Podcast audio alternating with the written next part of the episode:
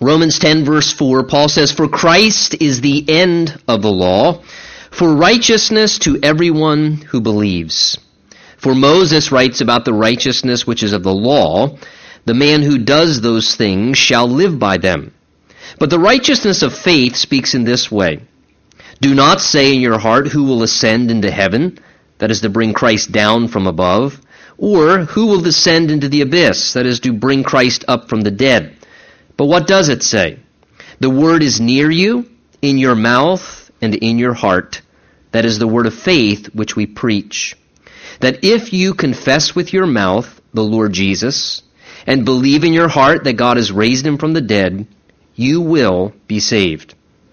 For with the heart one believes unto righteousness, and with the mouth confession is made unto salvation. For the scripture says, Whoever believes on him will not be put to shame. For there is no distinction between Jew and Greek, for the same Lord over all is rich to all who call upon him. For whoever calls on the name of the Lord shall be saved. And Father, we ask now for your gracious help and assistance spiritually. Lord, as we have come to this place and drawn near to you, we ask that you would draw near to us specifically now through your word. Just even ask uniquely for just mental alertness, Lord, as our bodies have lost an hour of sleep. We, we pray just quicken us by your spirit that we could be alert and attentive and that we could have receptive soil in our hearts to receive your word, that it would be planted within us and that it would bear the fruit that you intend in our lives. Speak to us, Lord, through the power and the personal ministry of your Spirit, that we might know this day that we hear and have heard you speaking to us, and that we could be responsive to what you're saying. Bless your word and speak to us, we ask in Jesus' name. And everyone said, Amen. Amen. You may be seated.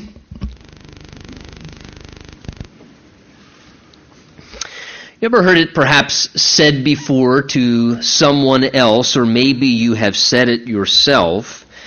Don't make this more complicated than what it needs to be. Don't make this more complicated than what it needs to be. I believe really that may be God's word sometimes to humanity. Specifically in relation to things that matter like the forgiveness of our sin, access into heaven after we die, and having a simple, sincere relationship with God. And this may just be one of the best passages where God is trying to communicate that reality. Don't make this more complicated than what it needs to be. Remember, our background prior to these texts is Paul has been discussing his spiritual concern for his countrymen, the people of Israel. Paul himself was a Jew, and he has been expressing his great burden for Israel that they may be saved, and even the error and problems specifically of trying to, through their works, to provide or supply their own righteousness unto God as being sufficient for God to then accept them on those grounds and give them access into heaven after they die. Versus receiving, not providing, but receiving God's righteousness that He Himself supplies to us by our faith and trust in Jesus Christ, and it's a righteousness that God supplies to make us, in a sense, acceptable in His sight. In other words, rather than showing up in your own garments and saying, Can I get in to this exclusive place where there's a, a high level dress code and showing up in your own garments, which are utterly insufficient and below standard, instead having the proper garments and attire that are necessary to be exclusively allowed into a place that has this superior dress code. And, and this is the idea of trying to say, hey, God, let me into heaven here. I, I, got some righteousness, don't I? I mean, compared to that guy, or compared to those people, and, what, and, and God, I'm doing these things, and I'm not doing those things, and saying, God, here's my righteousness through my religious works or my somewhat good behavior on occasion, instead saying, God, I have nothing to offer. I am filthy on my best day. My best performance is like filthy rags. I need you to clothe me. I need you to robe me in your righteousness that you supply through the finished work of your Son, Jesus Christ. Look at verse 3, if we can. Again, this is the, the, the, basis of where Paul has taken his thoughts we're looking at this morning from. Regarding Israel, he says, For they being, look, ignorant of God's righteousness, a righteousness God supplies, and seeking to establish or offer to God their own righteousness, they've not submitted to the righteousness of God. This is the error. This is the problem. This is the extreme issue of people who fall into the trappings of a religious lifestyle and a religious system. And, and this is a, a sincere, naive mistake that many people make is in the midst of following a religious system that maybe they were taught and exposed that this is just the way that you do it people try through religious ordinances and efforts and X many classes and baptisms and church attendances and saying this and praying, and they think, hey, that's, if you just have enough of that or you meet this criteria, then that's when then God accepts you. And, and that's providing and trying to establish your own righteousness. And God says the danger of that is you then never submit to the righteousness that God has to supply to make you acceptable in His sight as a holy God to enter into heaven. And it truly is an issue of submitting to that because it takes a, a humility and a submissiveness in a person's spirit to say, you know what, I need to forsake every effort I could possibly make religiously to get myself right with God. And I need to say, God, save me. You have to save me because I can't save myself. I can't make myself right and acceptable. And that really takes an issue of submission in the human heart. So the question becomes this as we go into verse 4 How does one trop, stop trying to establish and offer their own righteousness and instead submit to the righteousness that God must supply for us to make us right with God and to make us acceptable? Well, Paul says, verse 4 For Christ is the end of the law for righteousness to everyone who believes. So the answer is this when we let go of trying to keep the law and we instead look to Jesus Christ for spiritual deliverance, then that is beginning to bring us to that place where we understand how God makes us right with Him when we let go of the law and we look to Jesus Christ. Now listen, granted, the Mosaic law and its moral principles are still good and holy. Paul mentioned that back in Romans 7. There's nothing wrong with the law of God. In fact, many of the truths and commands we find all throughout the Old Testament and Mosaic law, many of them, their truths are repeated in the New Testament as well. It's still wrong to steal, last time I checked. It's still wrong to lie. Adultery is still wrong. So many of the truths of the law are repeated in the New Testament, yet keeping the religious and righteous requirements of the Mosaic law, the Bible still makes very clear to us, is not something that can bring us into a right relationship with God. Even if we honored it to, the, to a, a very high level of degree, no one ever fulfills it completely. We all still miss the standard. We all fall short of that righteous requirement. The law was intended to be, as Paul's saying, a pathway to guide and direct us ultimately to salvation in Jesus Christ. Listen to what Paul says to the Galatians regarding this. Galatians 3:24 says the law was our tutor to bring us to Christ. What does a tutor do? A tutor helps someone to understand something that they're not grasping themselves, to help show and direct them into what is a proper way to under. So he says the law was like a tutor, like a guide to point us and bring us to Christ that we might be justified by faith.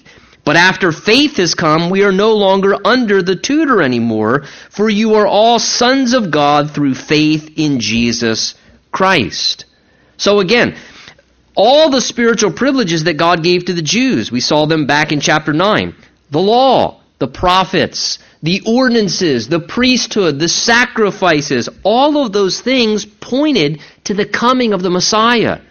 They all spoke typologically that there is a Savior that is coming. It all pointed like a road sign to the Messiah. The law showed them they were sinners in need of salvation, and the law sought to bring them to a place whereby they then realized their sinfulness and looked to Christ for that salvation. The error that the Jews made religiously, historically, is instead they wrongly began to worship their law as a system, and instead they rejected the Savior that God sent. And this is a mistake that people can make even to this day. That law was a signpost pointing the way to Jesus, which was the ultimate destination because Jesus provided what the law could not for them. But once they came into an understanding of their need of faith in Jesus as the path of salvation, Paul's saying here in verse 4, that was when the law completed its role. Once it brought a person to Christ, that was the culmination point that they would now relate to God through the person of Jesus. That's what he's saying here, verse 4, where he says, Christ is the end. The term there literally is the goal, the culminating point, the conclusion of something. The point Paul's trying to make in verse 4 here is obedience to the law is no longer the way to relate to or relate in a sense and respond to God, but instead it's now to be through Jesus Christ through the person of Jesus Christ. Again, what did Jesus say? He said, I did not come to abolish, the idea is destroy or eliminate the law, but he said, I came to fulfill it. Again, the fulfillment of Jesus Christ was found, that was what the fulfillment of the law became when Jesus came and lived out what he did. And, and we have to always recognize and remember this. Again, the law was intended to set a standard.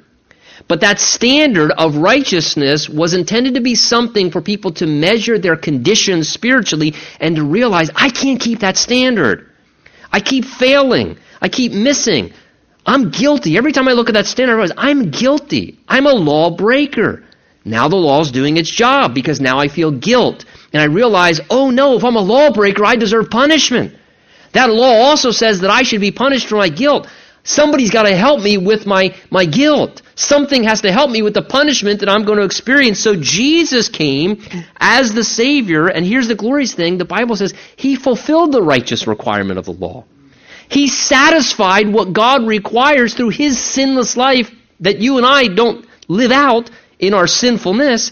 He is a man in humanity as our representative, being fully God and fully man, fulfilled perfectly, sinlessly the righteous requirements of the law. So God's satisfied. God's fully satisfied in what Jesus has done, and if we look to Jesus as our mediator and our representative in faith, God says, I'm satisfied because I'm fully fulfilled in what you have trusted in and what my Son has already provided. And that's why he says that righteousness is available through Christ to anyone who believes.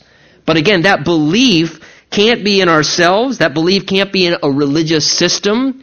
You know, I, am a I'm a Methodist. I'm a Baptist. I'm a Catholic. I'm a Presbyterian. I'm a Calvary Chapelite. It, it can't be in a system.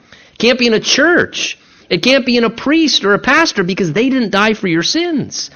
It must be in Jesus. And when that belief is in Jesus, God offers his righteousness. You know, it's interesting. In Jesus' day, when you read the Gospels, you see how the religious leaders in Israel had really began to complicate spiritual life. Beyond just the commands of the law, they had added hundreds, hundreds of additional traditions and rules and regulations and things what we refer to today as the Mishnah and the Talmud. And because of that, the Jewish people were so burdened with these unrealistic standards of spiritual life that the religious leaders in that day had made living for God so complicated, so difficult, that the people in that day in Israel were spiritually exhausted. They would look at the Mishnah and the Talmud and all the traditions and regulations of the whole system. That is, that is so complicated.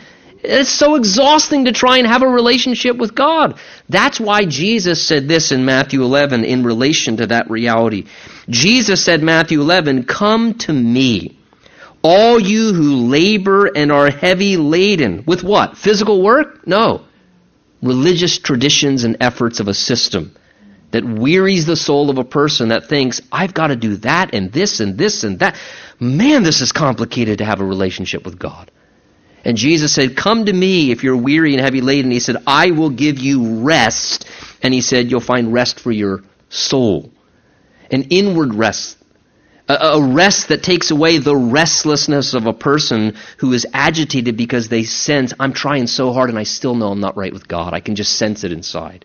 And Jesus said, Come to me, I'll resolve that and take that burden away from you. Now, verse 5, Paul goes on to say, For Moses writes about the righteousness which is of the law, saying, The man who does those things shall live by them. So Paul reminds them how Moses in the Old Testament spoke to Israel, saying to them that the way they could stay in right relationship with God was through observance or sort of doing what the law says as it was being given. What Paul's doing here in verse 5 is quoting from Leviticus 18 verse 5, where God said that those who do those things shall live by those things. The idea here simply is this, is the idea being those who do or follow what the law declares also choose to embrace the law as their standard to then be held to and measured by. Those who do those things shall live by those things. So when you chose to embrace the law as your standard, you were embracing that as the standard of righteousness that you had to live up to and you had to fulfill in a sense. The problem, of course, is obvious, is that's a very difficult set of requirements to observe and fulfill. And, and, people were never able to do that. No one could follow that perfectly without violation, and it just takes one violation to make you guilty. Listen to what James says in chapter 2 regarding the law, James 2, 10 and 11. He says, For whoever shall keep the whole law, and yet stumble at one point, he is guilty of all. For he who said, Do not commit adultery, also said, Do not murder. Now, if you don't commit adultery, but you do murder, you've become a transgressor of the law. So James says, imagine that, your whole life, you're doing so good. You're fulfilling everything. I mean, you are diehard, radical, committed, better than anyone's ever been, and you're doing so, you're every, you're honoring it, going to all the feasts, every, Every little social ordinance, you're, honoring it perfectly, and then in your last dying breath, you're 95 years old, and somebody comes in the room on your deathbed and says something that has been irritating you for years, and you finally lose your temper with them and say something, and you, and you sin against God.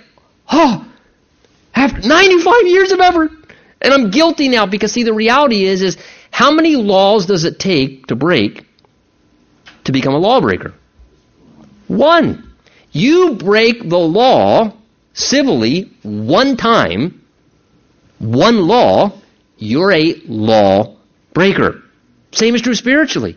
You can be, in essence, perfect for 99.9% of your entire life. Never break one of God's laws, never sin one time, but if you fail one time, you're guilty. You're a lawbreaker. And this is what God is trying to say. It's so difficult, therefore, to try and live with the law as your standard of righteousness. That's impossibility. That's such great pressure. Paul says, however, but, and that's an important word there, verse 6, but, because he's now going to give a contrast of what's available instead by faith. That's freely received by belief and faith, not performance and effort. But the righteousness becoming right with God of faith speaks in this way. Do not say in your heart who will ascend into heaven, that is to bring Christ down from above, or who will descend into the abyss, that is to bring Christ up from the dead. But what does it say? The word is near you, it's in your mouth and in your heart, that is the word of faith which we preach. So wanting here to describe how to become righteous with God by faith, Paul alludes here in verses 6 through 8 to some select phrases from Deuteronomy chapter 30. Now, let me just read to you the passage he's quoting from to set it into your mind, and we'll talk a little bit about this. Deuteronomy 30, Paul or uh, Moses was declaring this. Moses said, "For this commandment which I command you today is not too mysterious for you, nor is it far off." It's not in heaven that you should say, Who will ascend into heaven and bring it to us, that we may hear it and do it? Nor is it beyond the sea that you should say, Who will go over to the sea and bring it to us, that we may hear it and do it? But the word is near you, it's in your mouth and in your heart, that you may do it. Now, in that passage in Deuteronomy 30, what Moses was doing was emphasizing to the people how God was never trying, ever, to make spiritual life complicated. God was never trying to make it difficult to relate to Him. God never intended for Himself or spiritual life to be mysterious or confusing or so esoteric and mysterious that, that only certain people could attain to it and grasp it uh, or plumb the depths of the great mysteries of spiritual life. God revealed clear truth, Moses is trying to say. Look, he, he was never trying to make it mysterious. He revealed clear truth to them, even in the Mosaic Law. It was easily understood. It was available and accessible for anyone to grasp it, understand it, and to respond to it in obedience. Thus, even as Israel, Paul's trying to allude to now, had a clear word from God, they didn't have to go up to heaven and search how to be right with God or descend to the lowest parts of the earth to go look for answers. It was right there, put in front of them. That's what Moses was saying in Deuteronomy 30. Paul now draws from this and says, look, in the same manner, the simple truth of salvation through Jesus Christ is just as available, accessible, and simple to grasp and understand. Paul, again, Jesus, the Bible says, is the Word of God who became flesh and dwelt among us. Hebrews says, in times past, God spoke to our fathers at various times and in various ways, but in the last days, He has spoken to us through His Son. In other words, Jesus is the clearest communication God has ever given. God came and showed up in a body of flesh and made it so evident and so obvious. Look, I can't make it more accessible and clear. Here I am.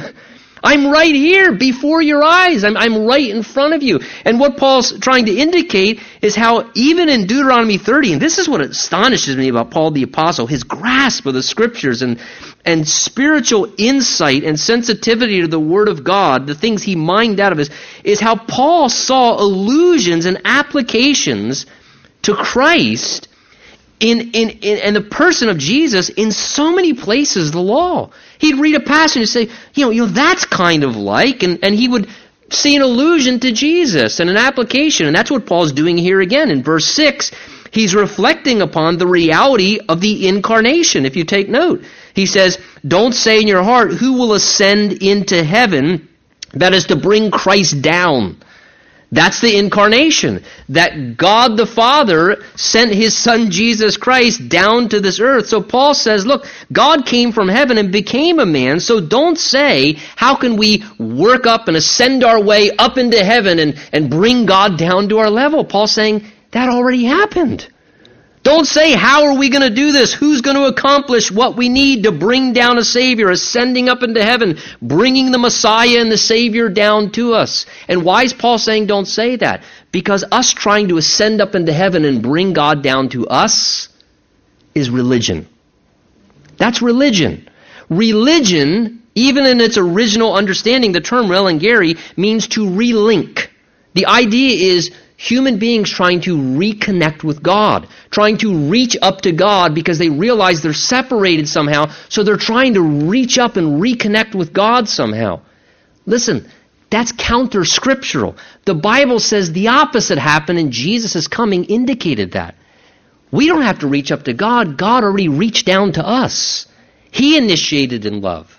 God the Father sent Jesus as a Savior. Jesus descended to us. Jesus revealed God to us. God came in flesh through the person of His Son to make Himself available to us and to provide what He did. Verse 7, Paul says, Or who will ascend up into the abyss? That is to bring Christ up from the dead, or excuse me, descend into the abyss to bring Christ up from the dead. There, Paul, I think, is reflecting upon clearly the death and resurrection of Christ. Because here, as he talks about this, he's reminding us that Christ has already died and paid for sin's penalties. And Paul says, look, don't say who's going to bring him up from the dead. He's already risen from the dead, Paul's saying. Nobody needs to go get him and help him finish the process of salvation. He says nobody needs to go and, and descend into the, the lowest parts of the earth. The term abyss there, that's the idea of that term. It's an allusion to the lowest parts of the earth. Paul says, don't say who's going to descend and, and bring Messiah back from the dead for us. Why? Because Jesus already did that by his own power. He didn't need any help to do that. Listen to Jesus' words in John 10 when he declared that. Jesus said, My Father loves me because I lay down my life that I may take it again.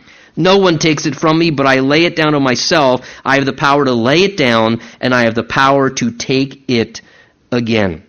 Again, if you notice in verse 6 and 7, who will, who will, what Paul's doing is reproving this idea that human beings need to do something. Or that we could do something that actually would contribute to the process of salvation and somehow help God out to make us become right with Him. Paul's saying, don't say who will help us become right with God, because he's saying God already did. Jesus already accomplished it. It's not possible, it's not necessary. Jesus Christ, in his life, in his sinless life, in his death, in his resurrection, in his ascension, all of it, he says, has already been accomplished for us and made available to us. Verse 8, that's why he says, But what does it say? That the word is near you, he says, in your mouth, in your heart, right there. That is the word of faith, he says, which we preach. So the word of truth that brings salvation and righteousness through faith, Paul's saying in verse 8, it's not something we have to go searching for. It's not something that's difficult to obtain or religious labor will finally accrue for us. The reason Paul's trying to emphasize verse 8 is that God has made it so attainable. He's made it so easily accessible, we might say it's right there before your eyes. It's right there before your eyes. I mean, look at the phrases he's using in verse 8. Let, let what God's saying sink in. He says the word of faith, just look at the phrases. It's near you. That indicates it's right there. It's attainable, it's accessible, available. It's right there, he says, in your mouth. We might say it's right on the tip of your tongue, man. It's right there. God's put it right on the tip of your tongue what it takes to experience salvation, to admit at the name of Jesus, every tongue will confess that He is Lord. He says more than that, it's in your heart. The idea is it's right there, it's already resonating in your heart. God's saying to the person and anyone who's ever heard the truth of Jesus Christ, I remember being there before I got saved, and even the hours when I was considering, and the moments before I finally surrendered to Jesus. And that's so true. It was near, it was on my tongue, it was in my heart, and I was wrestling, man. Because right in my heart it was resonating. You know this is true. You need this. Stop fighting this. Choose to follow it. And it was resonating in my heart so strong as the Spirit of God is just bringing it home to us in a personal way. And he says it's the word of faith which we're preaching or announcing. Paul's point he's trying to convey is it's so simple. It's so available. God has provided it in such a simple way, and it does not matter, he says, whether a person's educated or uneducated. Salvation's still simple. It's something that a child can understand in the same way that the most intelligent PhD could grasp and understand. It's something he says that it's available and accessible whether you're familiar with the Bible and the things of church, he says, or whether you are completely unfamiliar with anything to do with church or God. It's simple. It's available to everyone. Faith in Jesus is simple, it's near. He's made himself available. And I think this what a great indicator of how much God loves humanity. The way that Jesus came is such an indication that God loves humanity because he made himself approachable. So approachable that anyone can come at any time. It's not complicated. He's made himself so available, so approachable, that it's so simple to embrace him if our heart will surrender and trust Jesus in the way that we need to. That's why Paul continues with his vein of thought, verse 9, that if, look, if you confess with your mouth the Lord Jesus and believe in your heart that God's raised him from the dead, you will be saved. For with the heart one believes unto righteousness, and with the mouth confession is made unto salvation. So Paul defines, verse 9 and 10 here, the simplicity of embracing or experiencing salvation from Jesus for our sinful condition. The Bible said of Jesus, He shall save His people from their sins. Ephesians 2, the Bible says that we are saved by grace through faith. That not of ourselves, it's a gift of God, it's not of works. But the genuine question, I think, sincerely is still in people's minds sometimes, even as they begin to grasp that. Okay. But how do I practically experience that? I understand I need to be saved. I understand that Jesus saves me. I can't save myself. I understand now what it takes to get to heaven, but how do I go about the process then? I want to get saved. What do I do?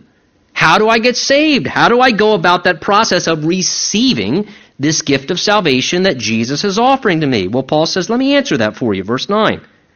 If you confess with your mouth the Lord Jesus and believe in your heart that God raised him from the dead, you will be saved.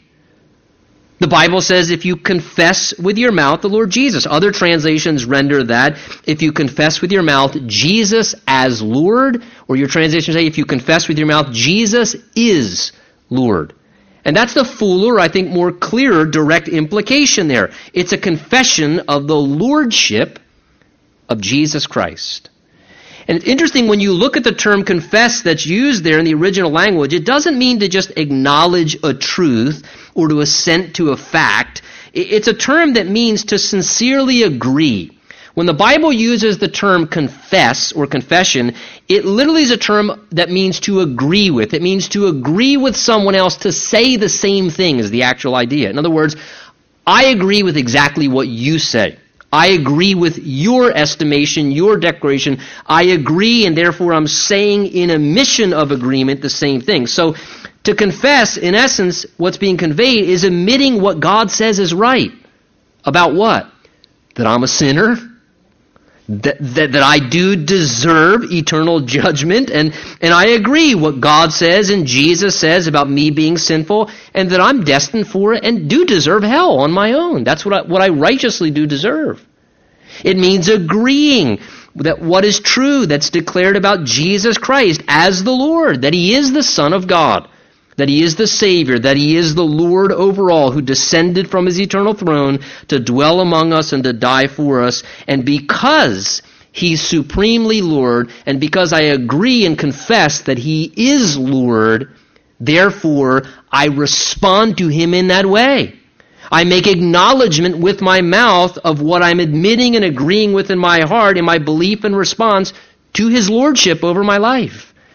I agree, Jesus is Lord. He is Lord unto me. He will be Lord unto me. And he says, secondarily, verse 9 there, and if we believe in our heart that God has raised him from the dead. So again, a firm belief and trust not only in the sacrificial death of Jesus for our sins upon the cross, but also a firm belief and trust that Jesus rose back from the dead that Jesus is alive out from among the dead, that he did clinically die when he suffered for our sins, but he miraculously rose again out from the dead and is alive. That Jesus is living today. And therefore, if Jesus is living today, I can and I should have an experience with him because he is alive. I'm not following some that I, I need to have an encounter with a living person, Jesus Christ, relate to him as a king, experience relationship with him, and I can follow him in submission and obedience as the Lord, the ruler over my life in an everyday personal experience and relationship. Notice as well here, it's not just acknowledging theological facts mentally and intellectually. And I, and I think this is critical because I'm so glad that God, by His Spirit, verse 9, used the words, look at it there, verse 9 with me, believe in your head. What does it say there? Believe in your heart? Wait a minute, believe in your heart? How do you believe? I think God's trying to convey something to us there. Most things are learned and processed, aren't they, in our heads mentally. We reason things out. We make decisions based upon logical, rational conclusions. We believe and disbelieve things from our mind as we reason out. But here the Bible calls, look what it says, to believe from the heart. To believe in the heart. And I think God's trying to drive home to us. Granted, our mind is involved in the process. That's not what I'm trying to say, that we should be mindless. The gospel is reasonable. The, the claims are, are, are, are, logical conclusions. They're, they're clear facts historically, spiritually, theologically. Our mind is involved in the process, but when the conversion experience happens, there's something far deeper that happens in the soul of a person where they believe it wholeheartedly. And they believe it from the depth of their being in their heart, and you put your whole trust, your reliance, and your confidence upon something as being utterly true for you because you believe wholeheartedly that is true and I need it and I want it with everything in the depth of my being. So I like that he says believe from your heart, and I think as well, don't miss as well, before we move on, there's a personal aspect of the experience that we have to have. Again, look verse 9 and sense the pronouns that God puts there.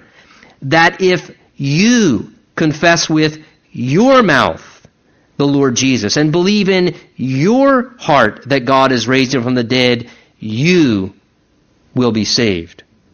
Well, my parents believe that stuff. They take me to the church. They put me through the classes. They sprinkle the water on. My parents believe that stuff. Yeah, I'm kind of, I kind of believe it too. No, God says you need to come to a place where you understand it and you embrace it for yourself because you will stand before God and mommy and daddy won't hold your hand. They can't hold your hand. Your spouse can't hold your hand. No one can. You will stand before God. So he says there must come a time in your life when it becomes, hear me, real to you. When it becomes real to you in your heart that you believe, that you confess, and when that kind of sincere personal faith transpires, look what he says, verse 9, you will be saved. Then you will be saved. Paul reiterates in verse 10 that experience. For with the heart one believes unto righteousness, and it's with the mouth confession is made unto salvation. So when the heart personally surrenders in that belief and trust wholeheartedly in Jesus for my salvation, and I confess it personally as it's expressed to validate my faith. He says, when that happens, verse 10, we receive a righteous standing before God. We're forgiven. We're cleansed. We're made right with God and righteous, which makes us acceptable to go to heaven.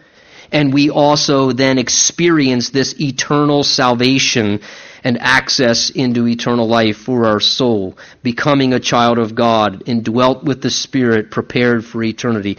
Isn't it interesting, verse 10 as well, to take notice, verse 9 and 10, how the Bible does, God makes it evident to us, ask for there to be confession from the mouth in the salvation process.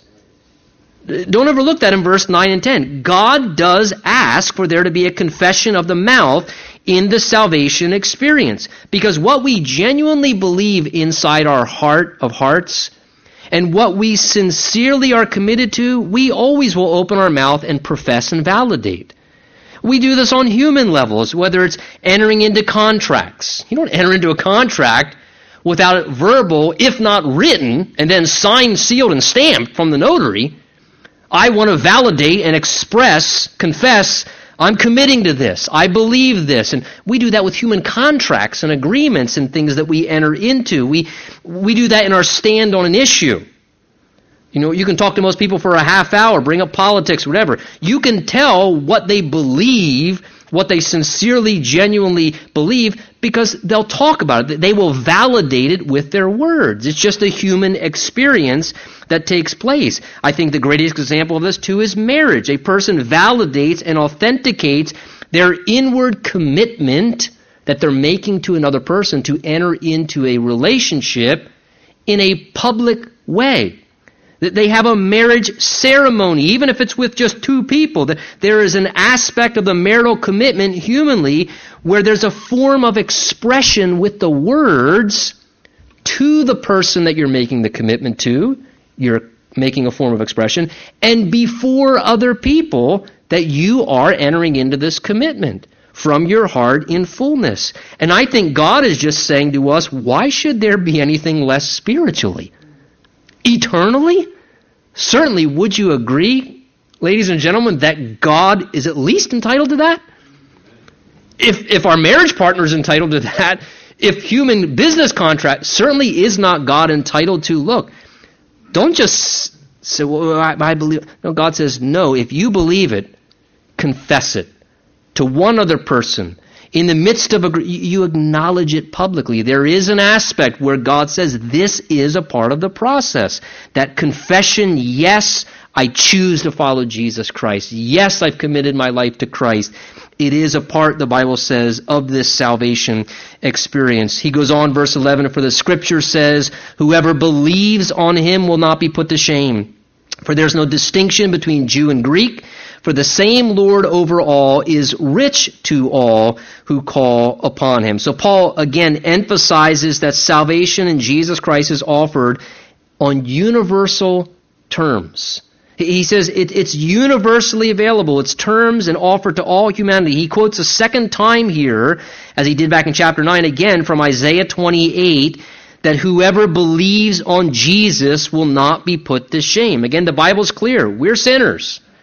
Our sin and guilt would make us shameful before a holy, righteous God in the purity of heaven.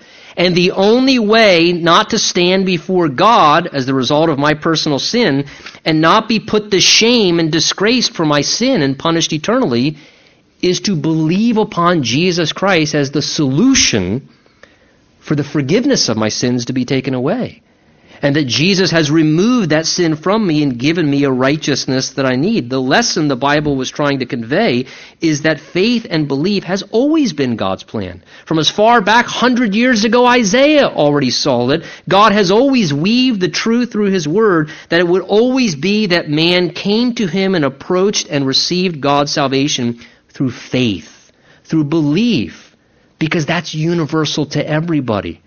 Everyone has that capacity. Underline that word there, verse 11, whoever. I like that word. Whoever believes on him won't be put to shame. Again, no matter who you are, and hear me this morning, no matter what you have done, no matter who you are or what you've done, you can come to God. You don't have to be ashamed. You can bring to God your baggage. You can bring to Jesus your background and all your failures and all your smut and sin and regrets and guilt and stains, and you can bring it all to Him and say, There it is, Lord. I'll provide all the sin. And you do all the saving. And no matter who you are, whoever, you can come to Jesus with all of your sins and regrets, and listen, and even with all your present issues and you can come to Jesus. And whoever, he says, just is willing to believe upon him, the invitation is freely offered. Revelation 22, 17 says, The Spirit and the bride say, Come. Let him who hears say, Come. And let him who thirsts come. Whoever desires, let him take of the water of life freely. That's why Paul says, verse 12 there, there's no distinction, no, no difference, he says, made between a Jew nationally or the Greek, uh, an, an, inference to anyone of another nationality, a, a Gentile. God doesn't exclude anyone as it relates to salvation. It doesn't matter if you're American or you're Iraqi or you're Egyptian or you're Chinese. God said it doesn't matter. It, it's available to anyone universally. I don't exclude, I don't love one nation or nationality over another. God saying anyone can come, all people must come the same way. It's available, access, relationship with God. And he says he is rich in mercy and grace to all who come upon him. God does not show distinction in salvation, which also reminds us of another critical thing, which is this God will not offer special exceptions to anyone. Now, we do this as human beings all the time. Somebody's powerful, influential, wealthy, or they can do something for us. We'll give you an exception. Everyone else, they need to do this, but we'll give you a special exception to the MVP, you know, spot or, you know, per. God doesn't work that way. God universally makes it available to everyone and anyone, but God won't bend the rules for anyone. It does not matter how much power, influence you have, how important you are, or think you are, how much money you have, what you can do. God says everyone, no distinction. It's available to all, and God will hold the same terms of how to be saved through Jesus Christ for every person. Paul concludes verse 13, For whoever calls on the name of the Lord shall be saved. He quotes there from Joel 2.23, reinforcing that God's desire and willingness is to save and rescue anyone who calls upon him to be saved. Let me address something here that I want to just emphasize at the latter part of our meshes here, and that is this a repeated term that you see showing up in this section of Scripture. We've seen it many times now saved, salvation. Whoever calls upon the name of the Lord shall be saved. That indicates something. I need to be saved. I need to be saved. I need to be rescued. See, the truth of the matter is, there's a personal realization that I need to be saved that has to happen. Because if a person thinks that they're okay and they can get themselves out of their own jam, if they don't think they need help, they're not going to call for help. If you're broken down on the side of the road and you think, I don't need help, I can fix this myself, are you going to call a tow truck? Are you going to call a friend? Huh, I don't need help. I'll fix it myself. I can fix it myself. So a person doesn't call out for help until they first realize genuinely, I need help.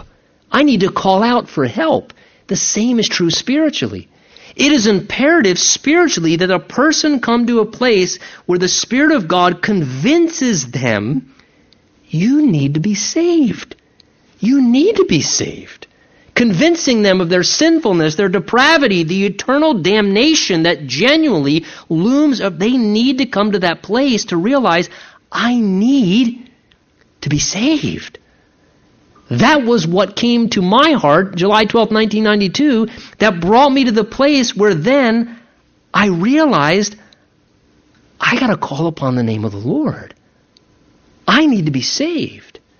I think the implication, whoever calls upon the name of the Lord shall be saved, implies what it does, but the opposite is true as well. Whoever does not believe and whoever does not call upon the name of the Lord, because they don't need, think they need to be saved, won't be saved. They'll be damned. They'll be lost. To not decide is to decide. It's to decide that you don't think you need to be saved.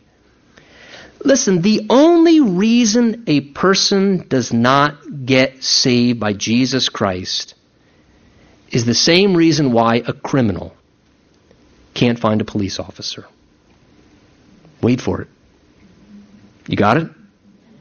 And the, the only reason a criminal can't find a police officer is because they don't want to.